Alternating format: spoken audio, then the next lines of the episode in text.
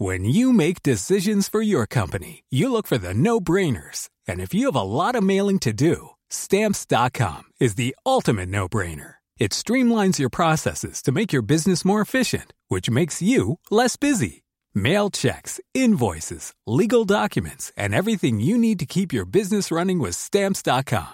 Seamlessly connect with every major marketplace and shopping cart. Schedule package pickups and see your cheapest and fastest shipping options from different carriers. With rates up to 89% off USPS and UPS rates. And with the Stamps.com mobile app, you can take care of mailing and shipping wherever you are. Make the same no-brainer decision as over 1 million other businesses with Stamps.com. Sign up with Code PROGRAM for a four-week trial, plus free postage and a free digital scale. No long-term commitments or contracts. That's Stamps.com. Code PROGRAM. Bonjour, je suis Clara Garnier-Amouroux et vous écoutez Code Source, le podcast d'actualité du Parisien.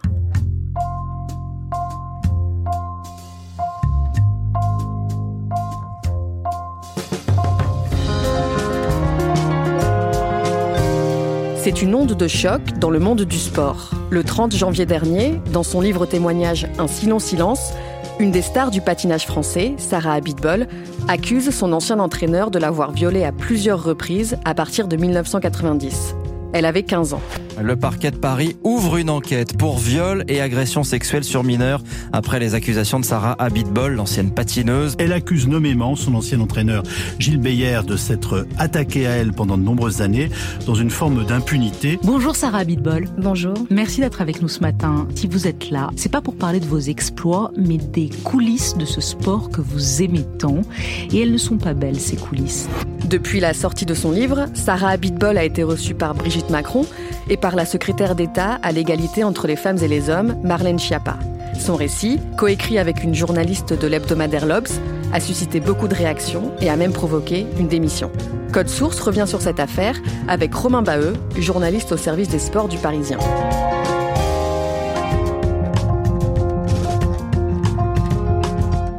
Le 30 janvier dernier, la patineuse Sarah Abitbol a pris la parole dans son livre Un si long silence. Romain Baheux, ce livre, vous l'avez lu, que contient-il en quelques mots? Ce livre raconte les viols que Sarah Abitbol, ancienne patineuse de haut niveau, a subi pendant deux ans. Elle y accuse son ancien entraîneur, euh, Monsieur O, O pour ordure, elle le présente comme ça, d'avoir euh, abusé d'elle, d'avoir fait de sa vie un calvaire pendant deux ans, de 90 à 92. Elle a 15 ans à l'époque des premiers faits et elle nous raconte tout au long de l'ouvrage euh, sa souffrance, ce qui lui inflige avec des mots très crus, très précis, et également euh, sa reconstruction et la manière dont petit à petit elle va arriver tout simplement à nommer les choses, puis ensuite à euh, raconter son histoire à la journaliste avec qui elle collabore pour cet ouvrage. Sarah Abitbol, elle est née le 8 juin 1975 à Nantes. Dans quel milieu elle grandit? Sarah Abitbol, c'est euh, la fille euh, d'un personnage, on peut dire d'une figure de la nuit nantaise, qui possède euh, une des boîtes de nuit les plus connues de la ville. Son frère, lui, est DJ, mix un petit peu à droite à gauche. C'est des personnes qui sont connu à Nantes, enfin dans un certain milieu, mais voilà, c'est une famille euh, qui est tournée euh, vers la nuit, vers la fête. Euh, Sarah a grandi dans cet univers-là, et elle, de son côté, se consacre au patinage. Sarah Abitbol commence le patin à glace très tôt, elle a 7 ans. À l'adolescence, elle déménage à Paris et s'entraîne au club des Français volants. En 1990, elle a 15 ans, et en Vendée, elle rencontre celui qui va devenir son entraîneur, Gilles Beyer. Elle le rencontre euh, lors d'un stage à La Roche-sur-Yon. Pendant l'été, donc, elle est inscrite à ce stage pour essayer de progresser. À l'époque, Sarah Bitbol patine seule. Et donc, ce stage doit lui permettre de franchir un palier. On parle d'un stage qui va durer quand même une bonne partie de l'été, qui va lui prendre beaucoup de temps. Donc forcément, pour euh, une adolescente de stage là c'est prenant, ça demande de l'investissement. Et donc, elle va partir là-bas et elle va loger à La Roche-sur-Yon, là où se déroule le stage. Gilles Beyer, il est comment comme entraîneur? Gilles Beyer, c'est un entraîneur dur, voire très dur. Il arrivait vers nous, il nous brusquait, il nous euh, lançait contre le plexiglas, il nous soulevait et euh, il appelait ça Ochimata. Il était très brusque, très violent. Donc euh, ces entraînements-là, pour moi, étaient vraiment terribles et j'ai perdu la foi et j'ai perdu la passion que j'avais tant pour le patinage. Il y a un traumatisme. C'est à l'image d'un milieu où globalement on prend pas vraiment de gants pour euh, coacher de jeunes athlètes. Mais disons que lui, c'est particulièrement dur. Mais il n'est pas seulement violent. Sarah Bitbol et également plusieurs euh, patineuses après le, le racontaient. Gilles Beyer, en effet, euh, a l'habitude parfois de mettre des mains aux fesses aux patineuses. Ça peut être en effet à l'entraînement, ça peut être avant les galas. C'est-à-dire, imaginez une patinoire, il y a des centaines et centaines de spectateurs qui viennent voir euh, les patineurs euh, faire un petit peu étalage de leur capacité. Et Gilles Beyer était souvent le, maître de cérémonie. Il avait l'habitude, au moment où ils entraient euh, sur la glace, de leur taper les fesses. Pour les patineuses, c'est souvent mal vécu. Une des patineuses me racontait qu'elle avait, elle, l'habitude, quand elle sortait de la glace, de dire Ne me touchez pas, monsieur Beyer, ne me touchez pas. Un soir, pendant ce stage à La Roche-sur-Yon, Sarah Abitbol raconte que Gilles Beyer fait irruption dans sa chambre. Que se passe-t-il? Elle raconte tout d'abord qu'elle est réveillée, qu'il y a une lumière qui est braquée sur elle. Elle comprend pas trop, elle est euh, entre le sommeil et l'éveil. Euh, et petit à petit, euh, lui s'approche d'elle, commence à lui dire Est-ce que tu trouves ça normal que je sois là à côté de toi en pleine nuit? Et va commencer à faire des attouchements sur elle. Voilà, elle parle de, mains qui euh, commencent à lui toucher les seins, qui commencent à lui toucher le corps, elle dit qu'elle a peur, elle dit qu'elle a mal. Elle n'arrive pas à parler, elle n'arrive pas à crier. Euh, il faut voir qu'il ne faut pas imaginer ça comme euh, des petites chambres privatives où Gilles Beyer rentre. C'est un box ouvert, il y a des gens qui peuvent potentiellement entendre. Pourtant, elle nous assure, ce soir-là, personne n'entend rien, tout le monde dort et elle est pétrifiée, elle n'arrive pas à parler. Et Gilles Beyer quitte la chambre, qu'est-ce qu'il lui dit en partant? Gilles Beyer lui fait comprendre que ça sera leur petit secret. Sarah Bitbol, elle, espère justement que la configuration des lieux va lui permettre de ne pas recommencer. Euh, malheureusement pour elle, l'avenir va lui montrer qu'elle se trompe puisque Gilles Beyer va revenir plusieurs fois dans ce dortoir. Après ce stage, ça va continuer. Gilles Beyer euh, a une emprise sur elle. Euh, elle raconte qu'elle va être euh, violée dans des toilettes. Elle raconte qu'elle va être violée dans les parkings. Aujourd'hui encore, Sarah Bitbol a énormément de mal avec les, parkings souterrains puisque ça lui rappelle Gilles Beyer qui l'entraîne dans ces endroits, qui verrouille les portes de sa voiture et qui euh, raconte-t-elle la viole dans son véhicule. Bref, Sarah Bitbol l'affirme, Gilles Beyer va la violer à plusieurs reprises et dans de, nombreux endroits, de la patinoire, des endroits où elle ne soupçonne même pas les existences, mais Gilles Beyer a les clés, il est partout, il est comme chez lui. Et tout ça en disant aux parents de Sarah Bitbol que l'entraînement doit durer plus longtemps et que Sarah doit rester plus longtemps avec lui. Gilles Beyer, en fait, abuse de sa position d'entraîneur et puis ces derniers n'osent même pas le contredire. Enfin, pour eux, ça semble naturel. Elle se dit, notre fille, euh, c'est un espoir du patinage français. Euh, si euh, son entraîneur pense que c'est utile de la faire travailler plus longtemps, évidemment qu'il faut la faire travailler plus longtemps. On ne questionne pas ça. Gilles Beyer, voilà, fait part des, des, progrès sportifs que Sarah peut faire. Elle, elle est tétanisée. Elle vient calvaire, il n'y a pas d'autre mot. Pendant ces deux années, Sarah Bitbol tient un carnet dans lequel elle note ses activités sportives. Et elle consigne aussi, à cette période-là, ce dont elle est victime. Elle le consigne avec ses mots, enfin plutôt juste avec des lettres. Par exemple, elle va dire, euh, dans la nuit de temps à temps, elle va mettre P pour ploter, T pour toucher, S pour sucer, et ainsi de suite. Voilà, c'est sa manière à elle, comme elle le dit, de, de raconter la chose sans la raconter, en fin de compte, puisqu'elle décrit presque ça entre deux footings et trois entraînements. Mais elle veut garder, même inconsciemment, une sorte de trace de son traumatisme et des viols qu'elle subit à l'époque. Combien de temps ça va durer? En tout, ça va durer deux ans, de 90 à 92. Et puis, euh, ça va s'arrêter, notamment grâce à une décision que Sarah va prendre, c'est d'aller euh, patiner en couple. Parce que c'est une manière pour elle d'échapper à son emprise, puisque Gilles Beyer n'entraîne pas les couples. Gilles Beyer n'entraîne que les patineurs en individuel. Si elle arrive à intégrer un couple, elle va changer d'entraîneur, et donc, se dit-elle, pouvoir s'éloigner de cet homme qui la tourmente. En 92, elle va rencontrer euh, Stéphane Bernadis. Stéphane Bernadis, euh, faut se remettre un petit peu dans le contexte, c'est un jeune homme assez euh, un peu à rouler des mécaniques, un peu macho, plutôt beau gosse. C'est l'une des, petites stars de la patinoire qui a déjà une partenaire à l'époque. Donc euh, c'est un peu délicat dans ce milieu-là d'arriver en passer une partenaire. Sauf que L'encadrement voit bien qu'en effet que quelque chose fonctionne bien, donc ils se disent il bah, n'y a pas de raison, euh, associons-les et euh, lançons-les en couple. À partir du moment où il ne l'entraîne plus, comment ça se passe avec Gilles Beyer À partir de ce moment-là, en fait, elle va se trouver une force tout simplement pour lui résister. Elle va arriver à le repousser. Stéphane Bernadis, elle va se dire qu'elle peut s'appuyer sur lui.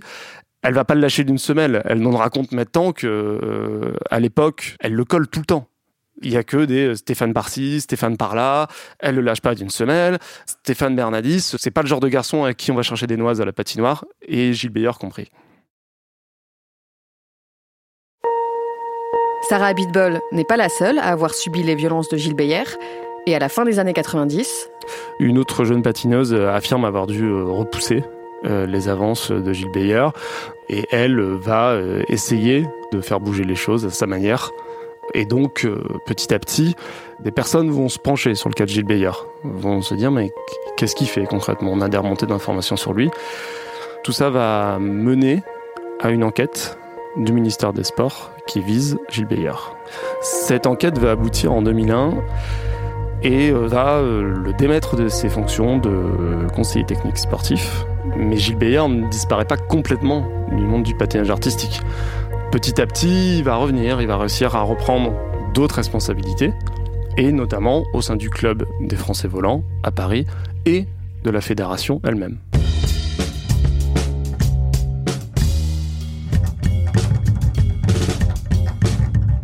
Depuis la fin des années 90, Sarah Abitbol, elle, elle rencontre le succès.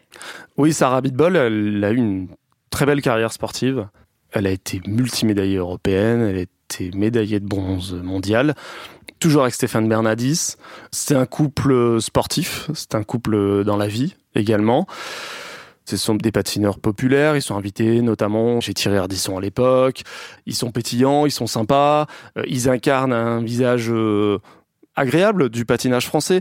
Ils arrivent un petit peu après euh, la vague des euh, Philippe Candeloro, Surya Bonali. Bref, ils correspondent à une période plutôt faste pour le patinage français. Sarah Abitbol met fin à sa carrière en 2003. Elle a 28 ans. Qu'est-ce qu'elle fait dans les années qui suivent? Dans les années qui suivent, euh, Sarah Abitbol décide de, partir aux États-Unis. Elle part vivre à Miami, en Floride, où, où elle vit toujours. Elle va donner des cours de patinage artistique et elle fait, participe notamment à des galas. Comme beaucoup d'anciens patineurs, elle continue d'exercer, elle continue d'être en représentation. Le public encore a envie de la voir, elle et d'autres anciens comme euh, Philippe Candeloro par exemple, qui ont l'habitude encore de patiner même après leur carrière euh, sportive. Est-ce que pendant cette période, elle se souvient de ce qu'elle a subi? Elle, elle parle clairement d'une sorte de voile qu'elle met dessus, en fin de compte. C'est quelque chose qu'elle rejette, qu'elle éloigne d'elle. Elle tente de l'occulter, mais tout simplement parce qu'elle n'arrive même pas à mettre les mots sur ce qu'elle a subi. Mais elle, elle affirme que petit à petit, elle commence à contacter des gens pour essayer de faire part de, sa souffrance. Elle revient aussi euh, de temps en temps en France, et quand elle revient en France, elle demande à sa mère si Gilles Beyer est toujours à la patinoire, et sa mère lui dit à chaque fois oui, il est toujours là. Quand Sarah Bidbol voit que les crimes de Gilles Beyer restent impunis, elle décroche son téléphone, on est en 2004, et elle appelle le ministre des Sports en personne. Elle, elle l'affirme l'avoir euh, en effet appelé le ministre des Sports, Jean-François Lamour.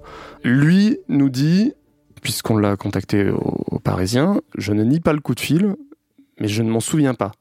il l'accuse pas de mentir, il dit juste qu'il n'a pas de souvenir de ce coup de téléphone. Euh, il a beau chercher, euh, ça lui revient pas. Euh, voilà. Elle, elle maintient, elle a eu au téléphone, sa mère était à côté d'elle à ce moment-là. Elle me dit, euh, le fait qu'ils s'en souviennent pas, ça montre aussi peut-être qu'on avait à l'époque un problème peut-être avec ce phénomène, du mal à nommer certaines choses. Elle lui en veut pas Jean-François Lamour, elle, elle dit juste qu'elle voudrait pouvoir mettre les choses au clair avec lui. À ce moment-là, elle ne veut pas encore prendre la parole en public. Pourtant, des années plus tard, elle va changer d'avis. Ce qui va la faire changer d'avis, c'est en fin de compte, petit à petit, de voir que ça n'évolue pas, de voir que Gilles Beyer est toujours là. Gilles Beyer, par exemple, de 2014 à 2018, c'est l'un des dirigeants de la Fédération française de, sports de glace. Les gens qu'elle va voir lui disent oui mais il faudrait peut-être porter plainte mais elle se sent pas encore prête pour autant. Donc en fin de compte ce qui l'a fait changer d'avis c'est de voir que tout ça n'évolue pas, que le milieu n'arrive pas donc à se défaire de Gilles Beyer Et elle se dit, si on veut faire évoluer la chose, il faut que je parle, il faut que je brise le silence. Et c'est ce qui va l'amener à se confier. Ce livre, elle le publie avant tout pour se soigner elle, en fin de compte. Elle dit, moi, mon but c'est que j'aille mieux et ensuite que ça n'arrive plus à d'autres personnes. Parce que lorsque le témoignage de Sarah Abitbol sort, c'est pas le seul témoignage. Elle s'appelle Béatrice Godard, Anne Brunto, Béatrice Dumur, Frédéric Weber, Elisabeth Doué, Isabelle Chaussalet. Comme Adèle Haenel dans le milieu du cinéma ou Vanessa Springora dans celui de la littérature, elles ont décidé de briser le silence. Elle, c'est du monde du sport qu'elle parle. Dans les colonnes de l'équipe ce matin, que ce soit l'Obs ou l'équipe, sortent aussi des témoignages d'autres anciennes patineuses qui ont été soit victimes de viol, soit victimes d'agressions sexuelles. Et son entourage essaye de la dissuader de témoigner dans ce livre. Elle raconte dès le début de l'ouvrage que plusieurs de ses proches ne sont pas du tout partants. Ils ont peur pour elle. Ils ont peur des répercussions que ça peut avoir. voilà, ils savent très bien que si elle lance ça, elle va se retrouver au cœur d'un énorme tourbillon médiatique, ce qui est le cas. Potentiellement, ça va impliquer des personnes euh, haut placées dans la fédération, ce qui également va être le cas. Et ils disent, est-ce qu'en fin de compte, tu es prête à tout ça Mais en fin de compte, elle s'est dit, si, si, il faut que je le fasse et il faut que j'y aille.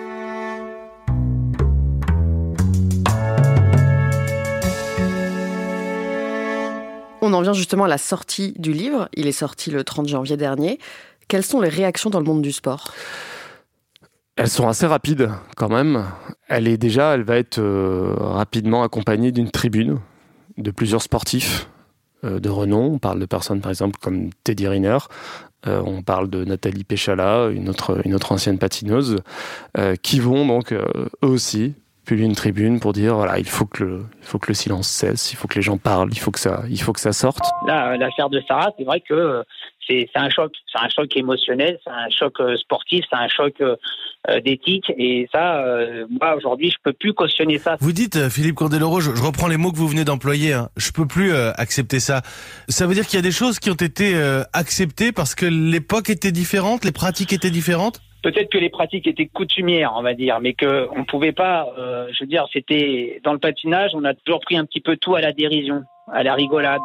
En ce qui concerne Gilles Beyer, son ancien entraîneur qu'elle accuse de viol, comment est-ce que lui réagit? Dans un premier temps, euh, Gilles Beyer euh, ne dit rien. Puis, euh, par un communiqué, il va reconnaître des relations inappropriées avec elle. Je cite, c'est son, c'est le terme qu'il choisit. Il va aussi s'excuser, lui dire qu'elle aurait pu venir échanger sur son malaise avec lui. Bref, ça va être sa seule prise de parole à ce sujet-là, jusqu'à encore une semaine après, où cette fois c'est son avocat qui va dire qu'il réserve ses propos à la justice, car entre-temps, le parquet de Paris a décidé d'ouvrir une enquête le concernant, même si les faits sont prescrits. En parallèle, il y a aussi un processus qui se lance puisque les, regards se tournent vers Didier Gaillaguet. Didier Gaillaguet, c'est le président de la Fédération française des sports de glace, qui est en place depuis 98, à l'exception d'une petite coupure entre 2004 et 2007. Et Didier Gaillaguet, euh, Sarah Bitbol, estime qu'à minima, il a pu couvrir Gilles Beyer sur certaines de ses activités.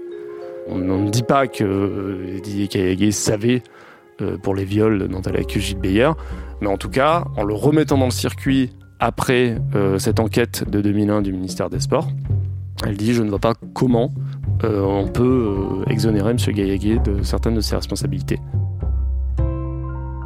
C'est justement cette proximité entre Gilles Beyer et Didier Gaillaguet qui indigne la ministre des Sports, l'ancienne nageuse Roxana Maracineanu. Comment elle réagit face au scandale? Elle décide de convoquer Didier Gaëguet pour euh, voilà, lui demander des éclaircissements sur ces histoires avec Sarah Abitbol, également sur les autres patineuses qui sont visées, même si Sarah Abitbol est le cas le plus, plus médiatisé. Et donc, euh, elle décide de le convoquer au lundi suivant, les révélations. Donc, euh, en gros, Didier Gaillet va avoir quelques jours pour préparer sa défense.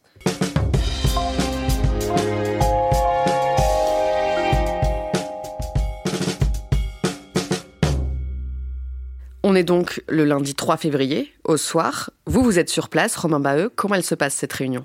Cette réunion, elle dure euh, un petit peu plus d'une heure.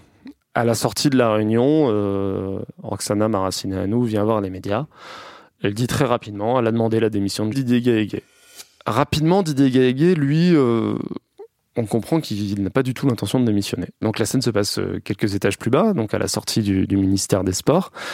Dès le début, il nous dit qu'il n'a pas été entendu par la ministre, qu'il a tenté de lui expliquer euh, que les faits s'étaient passés avant de son mandat, que lui euh, ignorait la plupart des choses qu'il a appris dans la presse. Et euh, voilà, s'en prend également à Marie-Georges Buffet, qui était ministre des Sports à l'époque où Gilles Beyer a été euh, suspendu de ses fonctions en 2001. Donc il lance voilà des petites contre-attaques à droite à gauche et donne rendez-vous pour une conférence de presse qui est prévue le mercredi. Que répond la ministre des Sports? Elle également annonce son intention de lancer le retrait de la délégation à la Fédération française des sports de glace. Un retrait de délégation, c'est quoi? Concrètement, euh, l'État donne délégation à une fédération pour euh, organiser des compétitions, retenir des athlètes, euh, par exemple à des championnats du monde. Et elle évoque également une autre chose qui est, on va dire, le niveau supérieur, qui est le retrait de l'agrément, c'est-à-dire que l'État ne reconnaîtrait plus la Fédération française des sports de glace et donc lui retirer les cadres d'État et pourrait également lui retirer les subventions. En gros, elle menace de couper les vivres à la fédération. Finalement, quelques jours plus tard, le 8 février, Didier Gaillaguet démissionne. Devant la dictature ministérielle et notamment la menace un peu honteuse d'un retrait de l'agrément, j'ai pris avec philosophie, avec dignité, mais sans amertume aucune, la sage décision de démissionner de mon poste de président de la fédération. Romain Baheux, c'est une période difficile pour Sarah Abitbol. Le 20 janvier dernier, elle a perdu son père et depuis la sortie de son livre, elle est très sollicitée. Il y a quelques jours, vous l'avez rencontrée pour un entretien. Racontez-nous. Sarah Abitbol, je la rencontre, elle est, déjà elle est fatiguée. Elle est fatiguée, ça fait une semaine qu'elle enchaîne les interviews, ça fait une semaine qu'elle est au cœur de l'actualité je la sens voilà un peu euh, rincée rincée par, euh, par ce qu'elle vit, par l'attention permanente. Il y a quelque chose qui me marque notamment, c'est que son téléphone portable n'arrête pas de recevoir des messages, elle est sans cesse sollicitée, que ce soit par des journalistes, par des gens qui lui envoient des remerciements pour ce qu'elle a fait, pour le bien que ses paroles ont pu apporter à des personnes. Voilà, clairement, Sarah Bitbol, et euh, c'est ce que également nous confirmera la, la maison d'édition, elle a besoin de, elle a besoin de souffler. Elle a besoin de passer à autre chose, juste de revenir à un environnement un peu plus calme. Est-ce qu'elle s'attendait justement à ce que son livre ait de telles conséquences? Non. En tout cas, c'est ce qu'elle nous dit. Elle nous dit, euh, je, euh, je, pense qu'elle n'est pas naïve non plus. Elle se, savait bien que sa prise de parole aurait du poids, mais elle pensait pas que ça entraînerait ça, que ça entraînerait donc euh, à la fois euh, sorte de clash entre un membre du gouvernement et un président de fédération. Euh, là, depuis, euh, il y a d'autres personnes qui parlent, on voit d'autres histoires qui sont en train de remonter dans d'autres sports.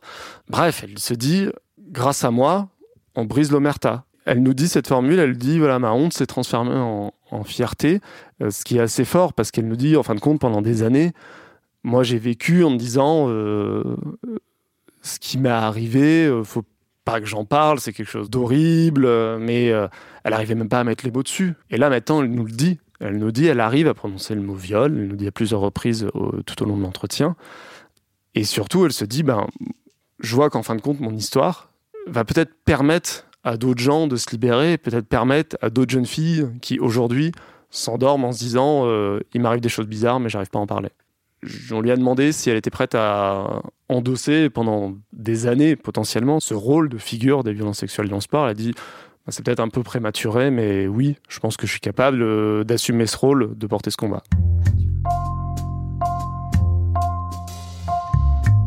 Merci à Romain Baheux.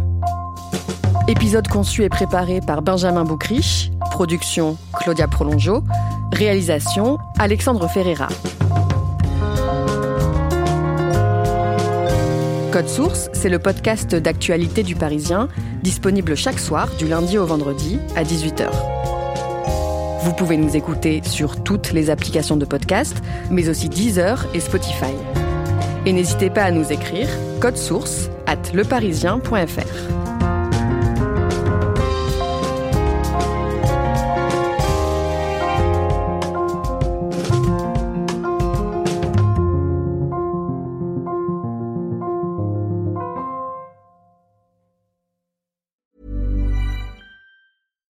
Want flexibility? Take yoga. Want flexibility with your health insurance? Check out United Healthcare Insurance Plans. Underwritten by Golden Rule Insurance Company, they offer flexible, budget friendly medical, dental, and vision coverage that may be right for you. More at uh1.com.